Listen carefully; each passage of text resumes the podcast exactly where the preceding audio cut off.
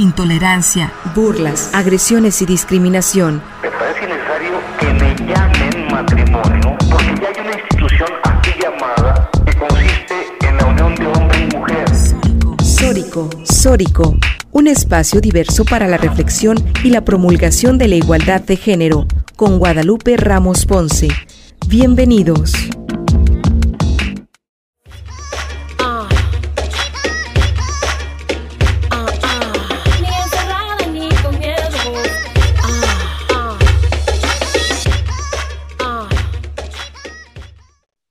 Hola, ¿qué tal? ¿Cómo están? Bienvenidas, bienvenidos a Sórico, sin género de dudas. Agradecemos a quienes nos sintonizan esta tarde a través de Radio Universidad de Guadalajara por la frecuencia del 104.3 de FM en la zona metropolitana de Guadalajara, el 107.9 de FM en Ocotlán, en la región Ciénega, el 104.7 de FM en la región de Lagos de Moreno, eh, que sí, por supuesto, en la región Alto Norte, y el 105.5 de FM en Ameca, en la región Valles. En este micrófono te saluda con muchísimo gusto Lupita Ramos y te invito a que te quedes con nosotras en esta siguiente hora para compartir y analizar los temas de género. También te invitamos a que nos sigas y a que te comuniques en las diversas redes que tenemos, eh, que ya las tenemos muy claras. Eh, Natalia y Lucía, ¿cómo están? Hola, muy buenas tardes, Lupita. Un placer estar aquí otro sábado compartiendo con ustedes. Y, buenas tardes, Lucía. Hola, ¿qué tal? Natalia y Lupita y a la audiencia de Radio Universidad de Guadalajara. Bienvenidas y bienvenidos. Es un gusto estar aquí un sábado más en Sórico sin género de dudas, con mucha información y mucho que platicar el día de hoy. Y bueno, les invitamos a que se comuniquen por nuestras redes sociales, ¿no? ¿Cuáles son, Lucía? Nuestras redes sociales en YouTube, eh, Facebook y Spotify para que escuchen nuestros podcasts. Eh, estamos como Sórico sin género de dudas y en Twitter estamos como arroba Sórico sin género para que nos sigan por ahí. Y si gustan, compañeras, pasamos a, la información de género de esta semana. Eh, la primera nota que preparamos para este día dice, México ocupa el último lugar en igualdad de género laboral en América Latina. Por ejemplo, las mujeres con mayor preparación acceden a puestos de alto mando todavía con remuneraciones que son 50% menores a las de los hombres con posiciones similares, esto según el análisis TEMEC, Reforma Laboral e Igualdad de Género, apuesta por el, por el adelanto de las trabajadoras. Oye, qué terrible esta nota, ¿no? O sea, que a estas alturas, en pleno siglo XXI, y las mujeres sigan ganando 50, eh, nada más y nada menos que el 50% menos que los hombres en posiciones similares, ¿no? A trabajo igual, desempeño igual, y ganan menos que los hombres. Esto debería de darnos vergüenza. Claro, y que definitivamente demuestra pues las deudas históricas ah, para con las mujeres de la redistribución, ¿no? Del poder económico, político, y que bueno, eh, tener estas estadísticas definitivamente eh, pues nos impulsa a seguir exigiendo eh, todos nuestros derechos. Y bueno, en la segunda nota tenemos Em, que desde el inicio del 2021 el número de niñas y niños migrantes reportados en México ha aumentado considerablemente, pasando de 380 a casi 3.500. Nueve meses más, aseguró Yango, directora regional de UNICEF para América Latina y el Caribe y el Instituto Nacional de Migración, indica que Veracruz es la quinta entidad en el país con mayor cantidad de niñas y niños mexicanas migrantes reportados de Estados Unidos, pues de cada 10 regresan solas y solos. Al concluir una visita de cinco días a México, la representante de la UNICEF indicó que un promedio de 275 niñas y niños migrantes adicionales se encuentran en México todos los días. Pues definitivamente terrible, ¿no? Y sobre todo porque son niñas y niños cuyos derechos humanos, cuya integridad deberíamos de estar eh, priorizando y protegiendo. Sí, por supuesto, esa es una situación terrible la que ocurre con las niñas y los niños migrantes. Y hay una gran cantidad de niños, esto llama la atención, una gran cantidad de niños y de niñas que se encuentran ahí en Estados Unidos separados de sus padres en condiciones que ya la, de por sí la, la separación en sí mismo ya es un tema de violación a los derechos humanos y que debería de llamar la atención de la humanidad, ¿no? Y bueno, pues para hablar de ese tema Hoy tenemos a una invitada muy especial. Así es, esta invitada que tenemos el día de hoy es Sandy Torres Chávez. Ella es abogada feminista egresada de la Universidad de Colima, maestra en Derechos Humanos y Paz por el Instituto Tecnológico y de Estudios Superiores de Occidente y TESO y especialista en migración mexicana y estadounidense. Sandy es abogada internacional en materia de derechos humanos y migración. Eh, y participó en la Organización Internacional del Comité de América Latina y el Caribe para la Defensa de los Derechos de la Mujer CLADEN fungiendo como colaboradora oficial en Los Ángeles, voluntaria de la organización binacional Al Otro Lado, organización sin fines de lucro dedicada a la defensa y protección de los derechos humanos de las personas migrantes. Es activa en Enredadas, organización internacional sin fines de lucro para mujeres mexicanas residiendo en el extranjero. Sin duda, una amplia trayectoria en el tema de la migración. Eh, también es defensora de los derechos humanos de las personas migrantes desde el 2013 con experiencia en procedimientos de deportación menores no acompañados, mujeres torturadas y asilo político. De estos temas vamos a estar hablando contigo, Sandy. Bienvenida a Sórico. Hola, ¿qué tal? Muchas gracias. Este, muchísimas gracias por la invitación. Hola, Lupita, Lucía, Natalia. Eh, pues muy, muy honrada de estar aquí con ustedes y compartir estos temas que son de suma relevancia eh, sobre todo ahorita con, con, la crisis humanitaria tan fuerte que estamos viviendo en la frontera norte de México y, y en la frontera sur de Estados Unidos. Entonces, eh, pues muchas gracias por la invitación. No, al contrario, muchísimas gracias por estar acá en Sórico. Sabemos, hay que compartir con el auditorio que tú resides en este momento en Los Ángeles. Eh, nos estás tomando la llamada para este programa, estás allá en Los Ángeles, en Los Ángeles y justamente, pues eh, tienes con claridad este, este mapeo de lo que ocurre con estas personas migrantes, el, el tema de las deportaciones, las, las y los menores que no están acompañados, eh, las mujeres que han sido torturadas, que piden asilo político. Platícanos un poco cuál es el escenario que, que tú vives desde allá, desde Los Ángeles, con este problema de la migración. Bueno, eh, la verdad es que el, de, por sí, por sí mismo el fenómeno de la migración pues es muy, muy complejo y el fenómeno de la migración irregular o indocumentada es todavía más complejo y mucho más difícil de rastrear, mucho más difícil em, de, de poderse llegar a políticas públicas mejores. El fenómeno irregular de la migración es, es muy, muy complicado. Y cuando hablamos de comunidades, de, de grupos eh, vulnerables ante este tipo de situaciones, pues definitivamente los niños, niñas y adolescentes están en primer plano. Eh, sin por supuesto dejar de lado a las mujeres que, que sufren eh, violencia doméstica, tortura, violencia sistémica en sus países de origen y que se ven obligadas a, a huir. Eh, ahorita con el tema de, de, la, de, la, niñez migrante, que es, eh, digo, se ha vuelto como todo ahorita un trend topic porque está pasando eh, una cuestión masiva en las fronteras, este, pues es de mucha relevancia hablar sobre el proceso que vive esta niñez uh, para llegar a la frontera norte de, de Estados Unidos. Eh, la realidad es que eh, como lo decía, el grupo más vulnerable pues, son los niños, niñas y adolescentes, pero sobre todo aquellos que no viajan, eh, que viajan no acompañados. Esto quiere decir que no viajan con un adulto, con una persona adulta que les pueda eh, brindar cierto tipo de, de apoyo, de, de, todo, de todo tipo de apoyo.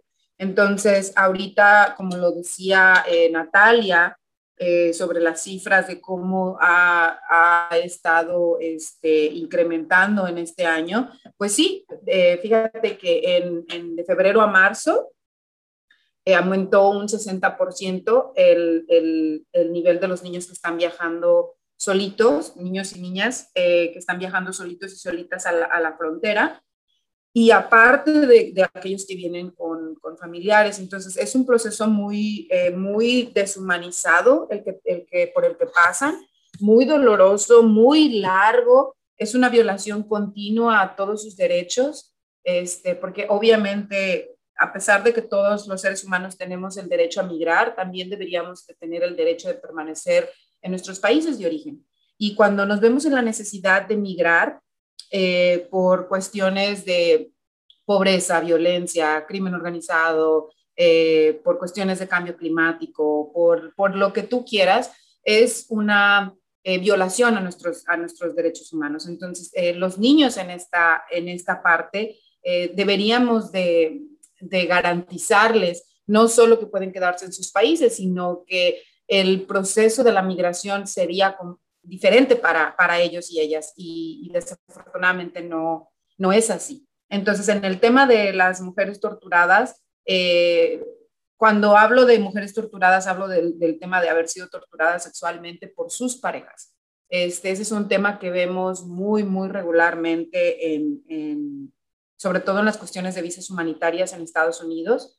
Eh, parejas, eh, mujeres que, que, han sido perseguidas desde sus países de origen hasta Estados Unidos, de hecho, que no las dejan, que, se, que sus parejas las vienen siguiendo eh, porque pues se creen dueños y, y señores de, de, de, sus vidas y vienen e incluso terminan con las vidas de esas mujeres acá por, por falta de, de no haber acudido con las autoridades a tiempo, de no haber sabido cuáles eran sus derechos. Entonces, el, el fenómeno de la migración no, no, nada más sucede cuando decides, cuando abandonas tu país y haces el tránsito y llegas.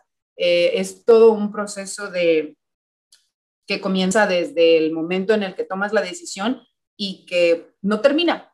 Prácticamente es una cuestión continuada porque eh, desde, que dejas tu, desde que dejas tu país hasta el momento en que ya te estás reintegrando a la sociedad, sigue siendo parte del fenómeno de la migración. Y si todo vas a ser migrante por el resto de tu vida, porque no vas a ser, aunque te conviertas en ciudadana, persona ciudadana del país destino, eh, pues siempre vas a tener eh, en tu historia de vida esa, esa parte de ser migrante y esa parte de haber dejado una parte de tu vida eh, atrás para comenzar una nueva. Y muchas veces el querer comenzar una nueva vida tiene un precio muy, muy elevado. Así es. Bueno, definitivamente muy interesante esto que nos comentas y sobre todo lo que señalas que, bueno, que hay que entender pues estos procesos de migración y de movilidad humana, pues como algo, como un derecho humano a la movilidad, ¿no? Las personas tenemos derecho de movernos de un lugar a otro y permanecer, como tú bien lo dices. Sin embargo, bueno, en la actualidad eh, la migración eh, presenta grandes retos para las personas eh, que se encuentran en procesos de migración y sobre todo hemos visto en los últimos años, ¿no? En donde discursos eh, xenófobos, la creciente eh, violencia en contra de las mujeres, pues pone retos, ¿no? Que, ya los mencionabas a grandes rasgos, ¿no? El tema de la violencia, de la desigualdad. Eh, el cambio climático, ¿no? También que fuerza la migración. No sé si podrías como hablarnos un poco más de esto para que el auditorio pues conozca justamente eh, los retos eh, actuales, ¿no? Cómo la migración eh, presenta ciertas problemáticas en la actualidad. Claro, bueno, hablar de migración en general pues es muy complicado porque eh, para empezar hablamos eh, de diferentes zonas geográficas. En este caso, eh, digo, el, el, país con mayor recibimiento de personas migrantes es Estados Unidos. Entonces, si, si hablamos de la problemática que vivimos en nuestro continente, es una problemática de migración muy, muy distinta a la problemática de migración de África o a la problemática migratoria de Asia, eh, porque todos eh, los agentes de expulsión y de atracción al final del día son prácticamente los mismos, pero se sufren en contextos muy distintos. Por ejemplo, eh, eh, la, la, situación eh, de Siria, ¿no? Y todas eh, las personas refugiadas que se encuentran huyendo es una situación completamente distinta al escenario que tenemos con el Triángulo de Norteamérica, el Triángulo de América, que es eh, Guatemala, Guatemala, Salvador y Honduras, que, que presentan una migración de, para el tema de su población muy alta. Eh, sin embargo, aunque las problemáticas bien, vendrían siendo lo mismo, como por ejemplo pues la, la violencia sistémica, eh, sistemática, eh, al final del día eh, su contexto de cómo migran, de, por qué migran, de, cómo se adaptan, de cómo es todo este proceso de tránsito, pues es muy distinto. Entonces, eh, hablamos, si hablamos un poquito de, nuestro país, de México, hablemos de, de, nuestra zona geográfica, Este, pues mira, el, el fenómeno es muy, es, es muy complicado. Eh, la mayoría de las personas que migran, aunque suene eh, como un poquito eh, raro, la mayoría de las personas que migran lo migran de manera regulada en su, en su mayoría. Entonces, las, las, personas que migran de manera indocumentada hacia Estados Unidos, pues tienen que pasar por un, este, como lo comentaba, es todo un proceso de, de, vida. Eh, comencemos por el tema de la, de la mm, decisión.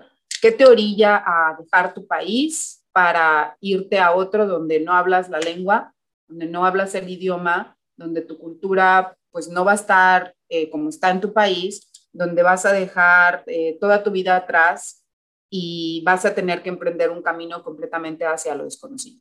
Pero cuando deciden las personas tomar una decisión en la que se trata de dejar ahora sí de lado completamente todo tu pasado, en cierta manera, es porque estamos hablando de que están en una situación de desesperación en la que yo, yo nunca me he encontrado, ¿no?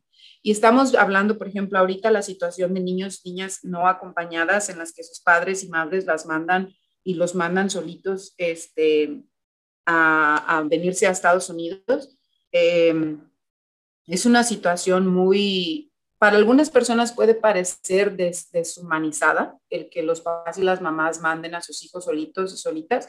Sin embargo, los contextos de violencia en los que se viven eh, son tan fuertes y, y, es una cuestión de supervivencia, de sobrevivencia tan grande que no tienen otra salida más que enviarlos ahora sí que a su suerte porque la suerte que tienen en sus países no es nada buena, porque no tienen un, porque prácticamente no tienen un futuro que ni siquiera de vida que se les pueda garantizar, ¿no? El tema de la violencia por parte del crimen organizado en, en Centroamérica y en México, ahorita es lo que está haciendo más que las personas estén eh, huyendo de sus países y que estén tratando de entrar a Estados Unidos.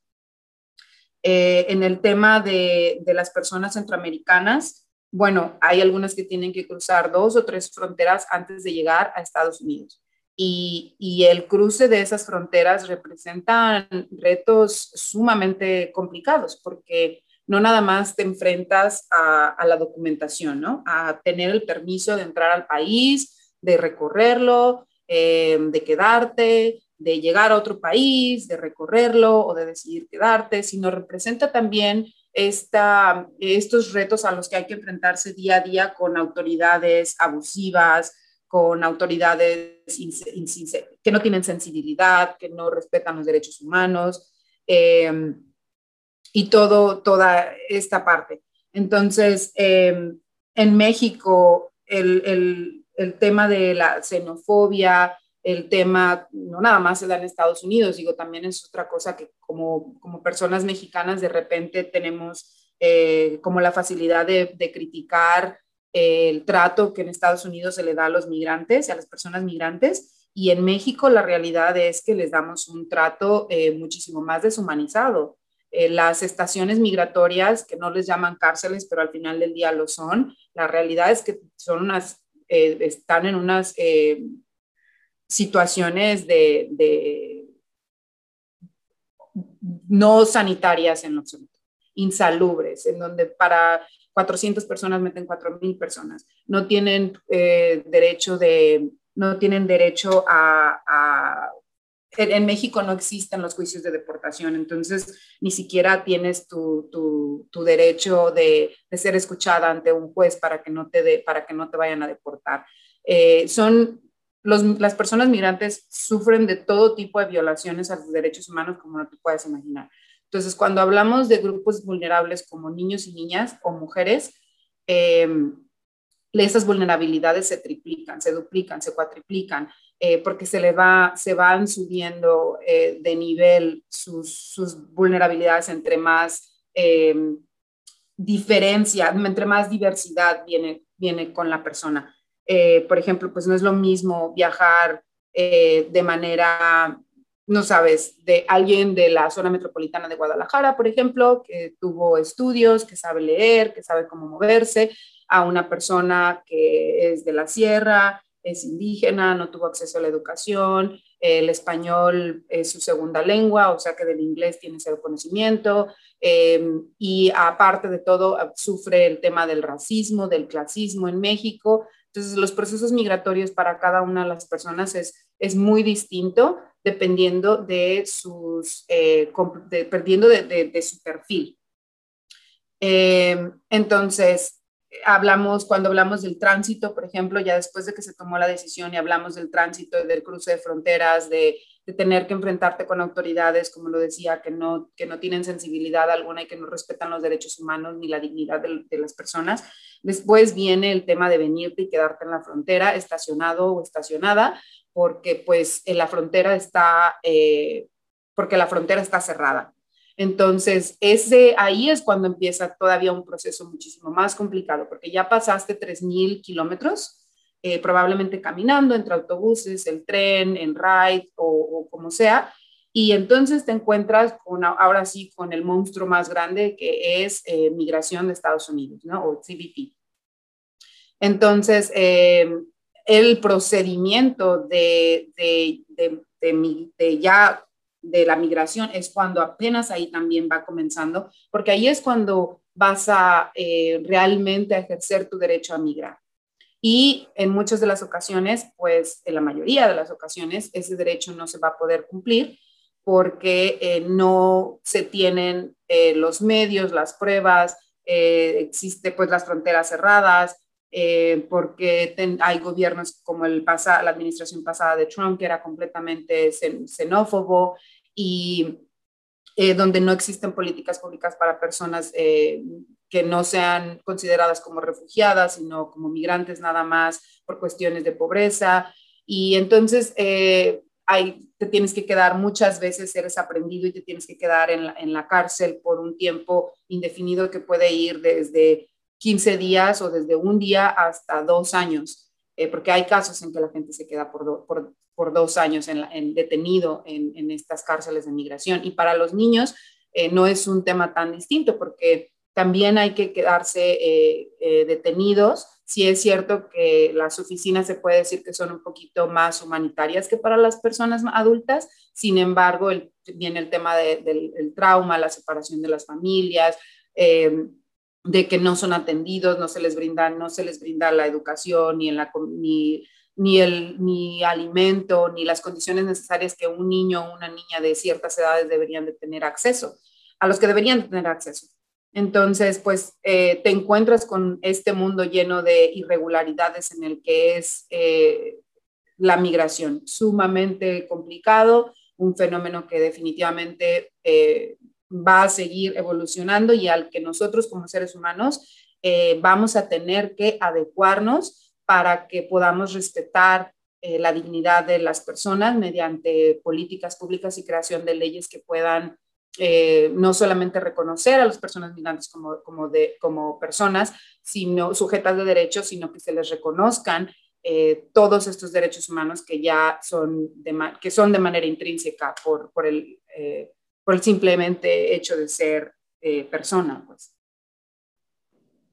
Oye, Sandy, pues muy, muy interesante todo esto que nos compartes. Es momento de irnos al corte de estación. ¿Te parece? Regresando del corte, seguimos conversando justo de todos estos procedimientos tan engorrosos, tan dolorosos también que se tienen que llevar en, estos casos de los procesos migratorios. Y bueno, ya nos seguirás comentando. Vamos a un corte, regresamos.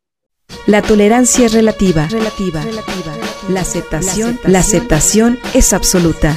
Sórico.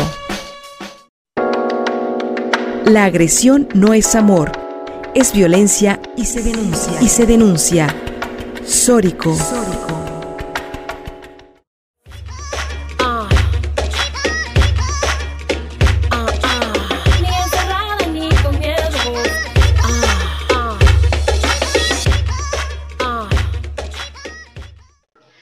Bienvenidas y bienvenidos nuevamente aquí a Sórico sin género de dudas. Hoy estamos hablando de, cara al 30 de abril, Día del Niño y de la Niña. Eh, un tema bastante crudo, con cifras bastante complicadas en, cuestión de migración para niños y niñas. Y para esto tenemos una invitada muy especial que es Sandy Torres. Ella es abogada feminista, especialista en migración mexicana y estadounidense. Y antes del corte nos comentaba sobre la situación migratoria que se vive actualmente, la numeralia de, del presidente, el expresidente de Estados Unidos, Donald Trump. Y, bueno, la numeralia que debe haber ahora con la llegada de Joe Biden al poder. No es tanto tiempo el que lleva, pero sin duda hay todo un proceso migratorio del que nos continuará, nos continuarás platicando ahorita, ¿verdad, Sandy? Así es, Lucía. Como, como les comentaba, el procedimiento, digo, esto es algo que definitivamente la gente no tiene conocimiento y que me parece que es súper importante que la gente sepa lo que se va a enfrentar, desde con cuánto tiempo te vas a encontrar detenido en la frontera y luego después de que ya no estés detenido en la frontera, cuánto tiempo te vas a tardar detenido este, en, en, en la custodia de migración y después de eso, cuánto tiempo vas a pasar para que te puedas regularizar. Y eso puede ser toda una vida, hasta 10 o 15 años, dependiendo. Entonces, pues sí, es, es, la realidad es muy, muy cruda. Y digo, creo que todos tenemos como una noción más o menos de, de, de cómo es el procedimiento, de que no es nada sencillo, pero ya de, definitivamente cuando lo experimentas de manera directa, pues eh, es, es muy, muy, mucho más crudo que cuando se lee. Entonces te comentaba que cuando, cuando ya pasas la parte familiar, la parte civil, de, de la tutoría y de, la, eh, de, de ser guardián legal de, de, la niñez migrante. Entonces ya después se viene ahora sí el procedimiento migratorio y este procedimiento pues hay que hacerlo en corte. Te comentaba que, les comentaba que cuando eh, a las autoridades migratorias deciden dejarte en libertad al niño o a la niña y lo ponen al cargo de, a la custodia de, de, un patrocinador, eh, o de un tutor legal. Y cuando ya se pasó de todo esto, tienes que tú tener eh, en algún punto tu residencia. Esa es una de las, de las cuestiones por las cuales te dejan salir y te, te dejan en libertad. Te dicen, ok, te vamos a dejar que te vayas con tu familia, pero tienes que regularizarte, porque al final del día lo que el gobierno quiere es que no existan las personas que vivan de manera irregular en el país. Entonces, como eh, es por esto que surge el programa eh, de Obama, que se llama eh, que eh, se llama Estatus Migratorio para Jóvenes. Y entonces, bueno, en español ese más o menos sería el, término. y entonces cuando ya pasó la corte familiar, entonces bien, vas a tener que presentarte a, a la corte de migración porque desde que te ponen en libertad tú ya estás eh, ligado a que te vea un juez de migración para el tema de tu deportación o para el tema que te quedes en Estados Unidos ya con, con, una, con un estatus de, de, residencia. Y entonces ahí se viene otro, otro fenómeno, otra problemática, porque como te comentaba, pues las personas tienen que estar representadas por, uh, por abogados y por abogadas y pues los costos son muy altos y las organizaciones pues no se dan, no se dan, este, eh, digo, no les ajusta la vida para, para tantas personas que, que están en este tipo de situación. Entonces, eh, pues bueno, nada, ya después de que pasa eso, la realidad es que cuando la corte familiar declara que la persona menor de edad eh, fue abandonada, eh, fue abusada, maltratada, eh, por uno de sus padres, se encuentre o no se encuentre en el país, se encuentre o no se encuentre con ella, se encuentre en su país natal o no, pero la corte ya lo hizo y que para esto los padres tienen que también renunciar a sus, derechos de, de, de, familia con este menor, porque renuncian, es, es, un requisito, que renuncien a sus derechos como padre y madre con, con, la, con, el, con el menor de edad para vida de que, este, de que esta persona de que este menor de edad pueda tener acceso a una, a una residencia. Entonces, imagínate, también esa es otra parte, ¿no? Eh, porque claro que este programa surge para niños que han sido abandonados. Entonces, eh, uno de los requisitos es que precisamente no tengas a nadie quien se haga cargo de ti, entonces tú estés en custodia del Estado o estés en custodia de un, de un guardián legal. Y cuando el juez ya determinó esta situación y ya te dijo, ah, ya le dijo a la persona menor de edad, ok, tú, eh, calificas como una persona que ha sido eh, abusada o abandonada o que tiene estas calificadas cualidades, entonces eh, ya el procedimiento con la Corte de Migración ya es más sencillo. Sigue siendo costoso, sigue siendo largo porque hay que esperar a que te den las fechas de, corte y, pues sigue siendo burocrático, pero al final ya es mucho más sencillo que el, juez de migración te conceda el estatus legal como niño eh, migrante y que te den tu residencia por medio de este programa. Pero una de las cosas importantes de esta residencia es que no se puede, aún después de que te hagas residente y ya estés de manera legal en el país, tengas acceso a todos los derechos que las demás personas tienen y, toda esta parte, pues, eh, de derechos eh, civiles, nunca vas a poder tú eh, traer a tus padres o a tu madre o para tú arreglarles este, esta situación migratoria. Entonces, esa también es una parte que la realidad, digo, entiendo al, al, gobierno porque lo hizo, pero pues hace todavía, pone todavía muchísimas más limitaciones para, para las personas migrantes, porque eh, no solo obligan a los padres de cierta manera a que renuncien a los derechos de paternidad y maternidad de sus hijos, sino que incluso hacen que si ese menor de edad obtuvo la residencia a través de este programa, nunca va a poder pedir a sus padres. O sea que sus padres van a tener que, eh, si no hay otro medio como ellos pueden arreglar su situación migratoria, quedarse en esta situación migratoria eh, por el resto del tiempo. Entonces, pues siempre hay cuando no hay una cosa hay otra, pero el tema es que nunca hay como un cumplimiento a fondo de la protección y el reconocimiento de, los derechos humanos de las personas migrantes en, en su totalidad. Pues justamente con eso último, Sandy, me voy a la pregunta, ¿cuáles son los retos en temas de derechos humanos? ¿Cuáles son las exigencias tanto a los estados de origen como de tránsito como de destino? ¿Qué, ¿Cuáles son las exigencias? Bueno, en el caso de, bueno, México, por ejemplo, ya es un país que tiene las tres categorías. O sea, es un país de origen, de tránsito y ya se convirtió en país de destino. Eh, a raíz de estas eh, caravanas masivas que tuvimos eh, a partir del 2018, ya también se convirtió en un, en un, país de destino.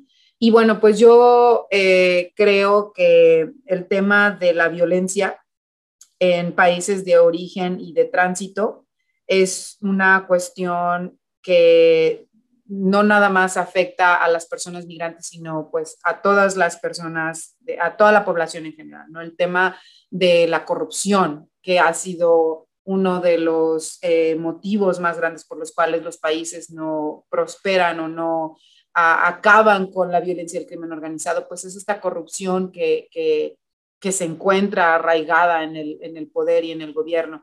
Entonces, eh, yo considero que una, un buen trabajo en, erradicar la violencia sistemática o la violencia sistémica en contra en, en, la población sería un gran comienzo para comenzar a respetar tu derecho de no migrar, que te quedes en casa si esa es tu decisión, que llegue al punto en el que tú digas, eh, ok, sí tengo el derecho de emigrar, pero también tengo el derecho de quedarme en mi país y decido quedarme en mi país porque sé que voy a tener un, futuro.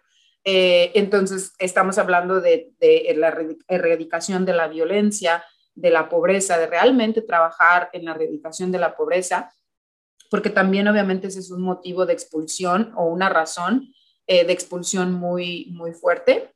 Este, entonces, el, erradicar violencia, erradicar la pobreza, erradicar el, el, tema contra la violencia contra las mujeres sumamente fuerte, porque eso es uno, por lo menos para nuestros países, es uno de, los, de las problemáticas más grandes y de las razones por las cuales las, las mujeres más migran. Eh, entre la creación e implementación de políticas públicas que sean eh, interdisciplinarias, que, que, lo vean desde diferentes ángulos este proceso, porque la migración es, un, es una disciplina, ahora sí, interdisciplinaria, es un fenómeno interdisciplinario, perdón, en el que muchas corrientes eh, se juntan y entonces tendríamos que hablar de una creación de políticas públicas que fuera interdisciplinaria, que vea este fenómeno de, distintos ángulos para que pueda realmente ser eh, combatido. Y cuando hablamos de, país de tránsito, por ejemplo, en este caso que es México, bueno, el tema de la protección a personas migrantes que están por paso en, México, eh, es un tema que hay que trabajar desde con los cuerpos policíacos, desde con el Instituto Nacional de Migración, esta parte de, de, prepararlos, de sensibilizarlos, de, de, que realmente entiendan que todas las personas migrantes son sujetas de derechos humanos y que deben, deben de respetarlos.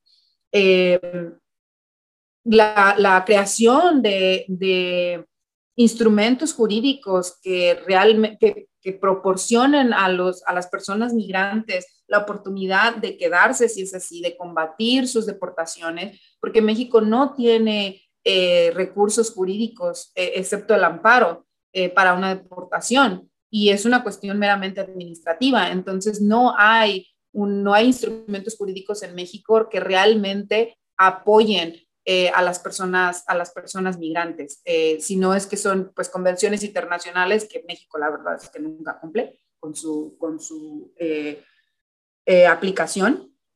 Y cuando hablamos en los, en los países de, de destino, entonces, eh, aparte de la creación de políticas públicas eh, que no generen discriminación, que no generen abuso, que no lleven a la esclavitud moderna, que no, que no este, tengan este, a la explotación, que no generen este tipo de, de fenómenos colaterales que terminan siempre degradando eh, la dignidad de, las personas migrantes, también eh, deberían de buscar eh, la manera de encontrar recursos o programas que puedan, que inviten a la regularización, que, partan desde, desde el reconocimiento de todas las aportaciones que, los, que las personas migrantes dan al país de destino, no solamente hablando económicamente, que obviamente la fuerza migrante en Estados Unidos, por ejemplo, pues es la que ha sostenido al país por siglos.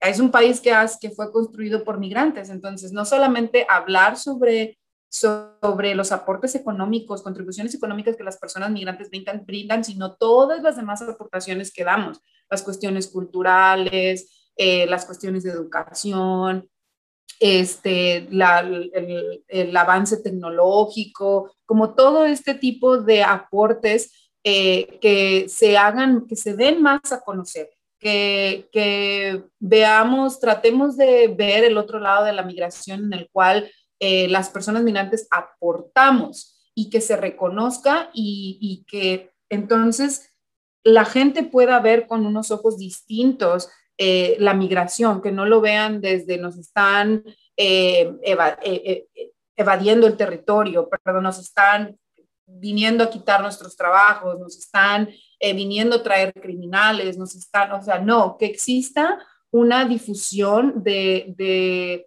lo que realmente es la migración, de quiénes son las personas migrantes, de, qué perfiles son los que migran también, de cuáles son las contribuciones y cómo es que el país se beneficia. Y entonces a raíz de eso comenzar a cambiar la perspectiva de la gente para que la xenofobia baje y entonces también el gobierno se digne a crear eh, programas que puedan regularizar a, las personas que se encuentran en situación indocumentada o que eh, para las personas que no están en, situaciones eh, de indocumentados, que están legalmente, no sufran de discriminación y no sufran de abusos, sobre todo en cuestiones laborales.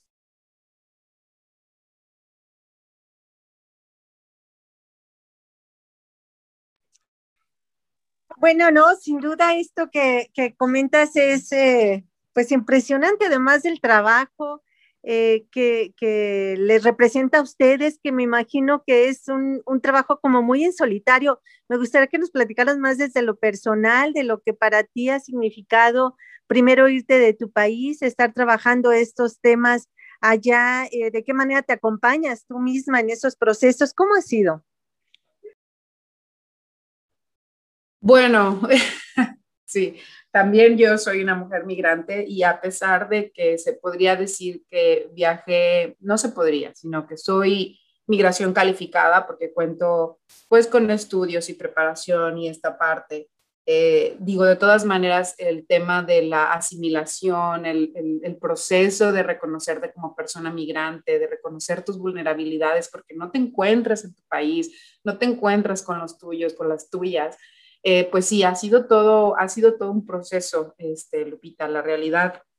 Eh, desde lo personal, bueno, yo desde que estaba en la universidad siempre me ha apasionado el tema de la migración y, los derechos humanos y pues ya estamos hablando de bastantes añitos.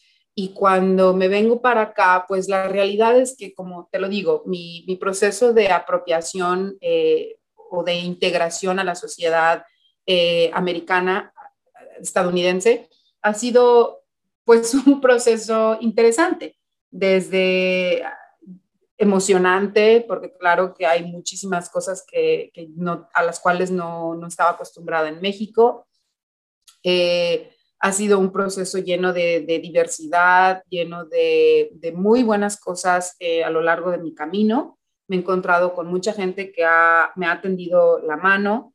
Este, hasta el día de hoy creo que yo no he eh, sufrido, al menos de manera como directa o, como agresivamente directa un tema de discriminación, sin embargo me ha tocado verlo en muchísimos escenarios.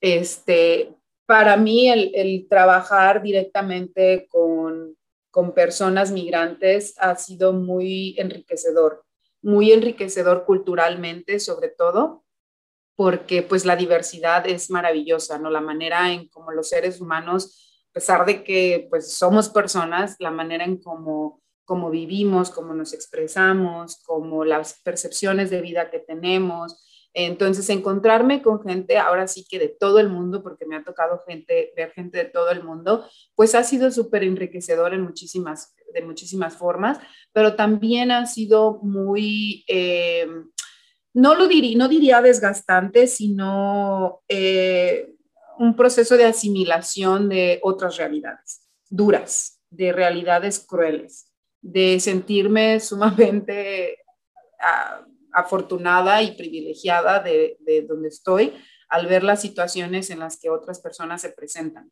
Em, o, que las circunstancias en las que viven, en las que viajan, en las que están esperando sus procedimientos legales. Ha sido eh, mi, mi, experiencia, por ejemplo, con las mujeres, eh, con las pocas mujeres que he tenido, las muchas mujeres que he tenido que han estado en situación de violencia doméstica y de tortura sexual. Digo, para mí eso fue un, todavía recuerdo la primera entrevista que le hice para hacer su declaración a una, a una mujer de Guatemala, eh, tan, tan chiquita, de, físicamente, ¿verdad? Eh, chiquita, eh, no sé, era como verla toda llena como de ternura y de, y de pensar en todo lo que había tenido que sufrir todo lo que tuvo que sufrir cuando estaba en Guatemala viviendo con su pareja. Eh, digo, este tipo de, situaciones me hacen eh, querer seguir en este trayecto, querer seguir apoyando en este trayecto, en, este tipo de, cosas, porque es muy lamentable que, que las mujeres tengamos que pasar por este tipo de circunstancias tan horribles y que las vulnerabilidades simplemente aumenten y aumenten y aumenten más para la mujer, ¿no? Eh, ha sido un proceso en el que me he hecho, me ha, me ha logrado hacer muchísimo más aurora con, con las mujeres, mucho más em, sensible. Y también el ser migrante eh, también me ha presentado eh, la posibilidad de ver mis vulnerabilidades cuando no estoy en mi país. Por ejemplo, el sistema de salud de Estados Unidos es simplemente horriblemente capitalista. Y es una cuestión en la que aquí el derecho a la salud, pues no es un derecho humano porque te cobran hasta por entrar, simplemente por pisar el hospital. Entonces, yo he tenido dos circunstancias en las que eh, no ha sido ah, de salud, en las que fue muy difícil muy difícil darme cuenta que estaba desprotegida y que estaba en un país que no era el mío, donde no tenía mi gente y en el que me descubrí con una vulnerabilidad sumamente grande, pero que me hizo caer en cuenta de decir, esto es por lo que las... Y, y yo tengo otros recursos, ¿verdad? Que me hizo darme cuenta que la situación en la que mm, yo creo que la mayoría de las personas migrantes se encuentran en este país sobre todo aquellas que están indocumentadas. Eh, y para mí eso fue un despertar también. Para mí este tipo de situaciones, circunstancias en las que me experimento vulnerable ante ciertas circunstancias, eh, como esta parte de la salud, eh, que solamente en estos cinco años que tengo acá ha pasado dos veces, este, ha sido una manera de sensibilizarme todavía más y de decir, es que hay tanto que hacer, es que hay tanto que es por lo cual seguir este, luchando, sobre todo en el tema de, mujeres migrantes y el acceso a la salud, que te digo, lo, lo, lo, que hago es tratar de enriquecerme de este tipo de, de, experiencias, porque al final del día, pues, ¿qué otro uso le puedo dar sino enriquecerme para poder apoyar a quien, a quien se encuentra en una situación como la mía? Entonces, pues sí, vivir, vivir como mujer migrante, eh, aún cuando ha sido en condiciones más favorables que otras, también ha representado eh, sus, sus eh, grandes eh, retos, porque aparte también viene el tema de, de, este no reconocimiento de tus, de tus estudios, que tanto, en mi caso, que tanto, tanto trabajo me ha costado. Y que para Estados Unidos de repente no, no de repente, sino no tienen el mismo valor porque pues no vienen de una institución eh, estadounidense, ¿no? Entonces también esa es otra parte de la, de la migración calificada en mi, en mi lado, desde mi lado, que ha sido sumamente complicado eh, trabajarlo y que también es otro lado de la migración, que es un tema de discriminación y es un tema de también eh, de clasismo muy, muy fuerte que se experimenta con la migración calificada con personas profesionistas acá en Estados Unidos. Entonces, pues sí, ha sido todo un proceso eh, que espero que me esté humanizando más en la vida. En el tema migratorio y en esto de que comentas, Sandy, de la discriminación, pues recordemos al auditorio lo, lo lamentable que fue el caso de Victoria, esta mujer salvadoreña que fue detenida claramente de forma arbitraria por policías de Tulum. Murió a manos de policías de Tulum en esta terrible detención que, pasó pues un claro ejemplo de racismo y discriminación, ¿no? Para el tema de Victoria, la, refugiada, porque tenía, ella tenía estatus de refugiada en, México, entonces eso significa que tenía protección internacional y ver lo que, ver lo que México le terminó dando. Eh, es lo que te digo, eh, respecto a ella, como ella, la situación de, miles de migrantes que pasan por México, que se quedan ahí o que simplemente vienen caminando para llegar a la frontera, este, la situación con el tema de las autoridades es terrible. O sea, las autoridades abusan del poder de una manera, bueno, ¿para qué te cuento? Y es, es, es precisamente, eh, es un hecho que proviene del desconocimiento, que es un hecho que proviene de, de de que no se educa a las autoridades y de que la gente prefiere, como están en estado irregular, que bueno, ella no, porque tenía estatus de refugiada, eh, tienen miedo de acudir a las autoridades cuando un delito les es eh, cometido en contra de ellas y tienen miedo de ser deportadas y entonces eh, muchas, muchas de las veces por eso los abusos de las autoridades se dan todavía más. Hay que tener muy, muy en claro que la, una autoridad policíaca, por ejemplo, en este caso, que eran del, cuerpo policial, tienen cero, cero jurisdicción para deportar a una persona, incluso para llevarla al Instituto Nacional de Migración. O sea, ellos tienen cero jurisdicción ahí. Eh, entonces, para, para aquellas personas que nos escuchan, que se encuentran en estado irregular en México, que son víctimas del abuso de autoridad, como esta eh, Victoria, eh, quiero decirles que tienen todas las garantías judiciales habidas y por haber en México como personas, como seres humanos que son, sin eh, la necesidad de estar reguladas o documentadas en México.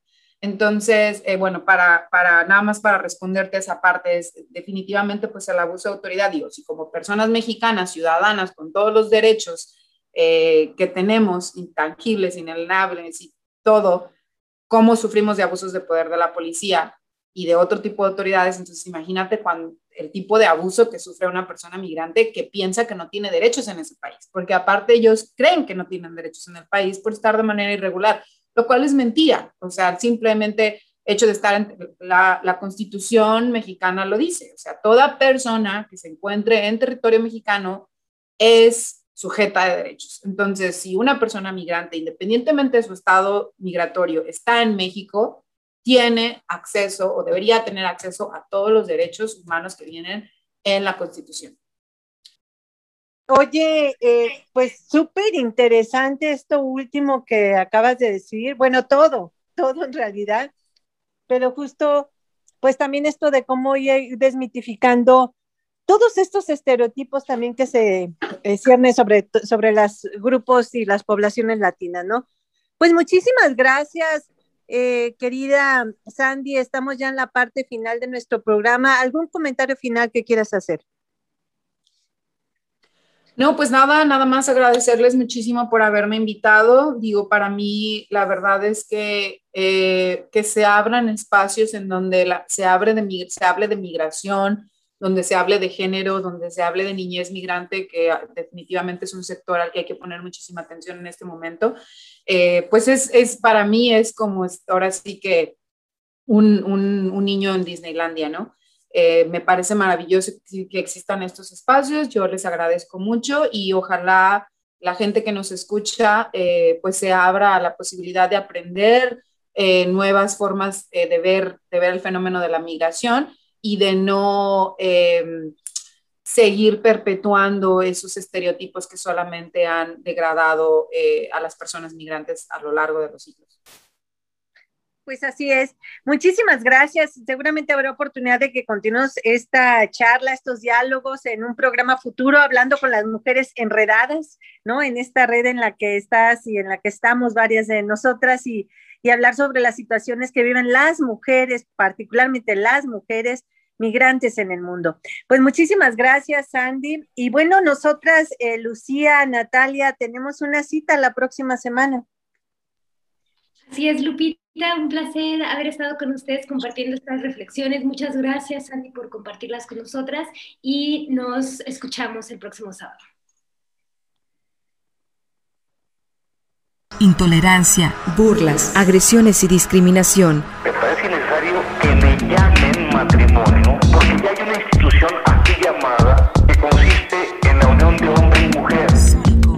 Sórico, Sórico un espacio diverso para la reflexión y la promulgación de la igualdad de género, con Guadalupe Ramos Ponce. Gracias por acompañarnos.